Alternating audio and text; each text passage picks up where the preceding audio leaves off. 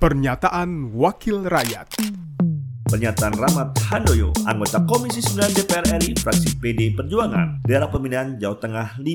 Saat rapat kerja Komisi 9 DPR RI dengan Menkes membahas penyusunan peraturan pelaksanaan Undang-Undang Kesehatan, strategi penanganan polusi udara, rencana kerjasama bidang kesehatan, penyusunan anggaran kesehatan melalui rencana induk berbasis kesehatan, Rabu 30 Agustus 2023. Ketakutan saya yang ini Pak Menteri.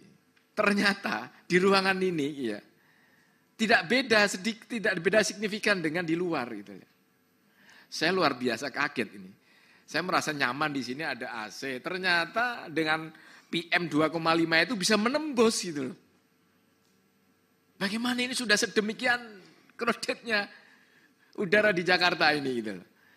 Nah sekali lagi ini bukan wilayah Bapak bagaimana untuk menanggulangi uh, polusi udara ini, tapi Bapak dari sisi kuratifnya, tapi saya jujur kaget betul ya. Takut ketika udara di ruangan itu tidak beda, hanya bedanya 10% dengan di luar.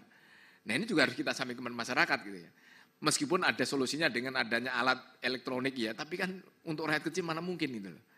Nah itu, jadi ini jadi, saya nggak bertanya Pak, tapi hanya sebaris merekomendasikan kepada Bapak untuk secara jangka pendeknya itu kuratifnya Oke, pemerintah jalan, tapi untuk antisipasinya ya bermasker di jalan raya, Pak. Saya ikut termasuk prihatin ya, Pak.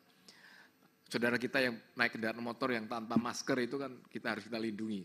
Mereka bisa jadi nggak tahu, Pak. Sama sekali isu kesehatan kaitannya dengan udara ini kan baru ini yang menjadi isu yang dari presiden sampai semua masyarakat e, memberikan satu gambaran jadi bandisu. Sebelumnya kan hampir nggak ada. Gitu. Bahwa ternyata begitu resikonya, begitu dampaknya luar biasa buat kesehatan. Pernyataan Rahmat Handoyo, anggota Komisi 9 DPR RI, fraksi PD Perjuangan, daerah pemilihan Jawa Tengah 5, produksi TV dan radio Parlemen, Biro Pemerintahan Parlemen, Sekjen DPR RI. Pernyataan Wakil Rakyat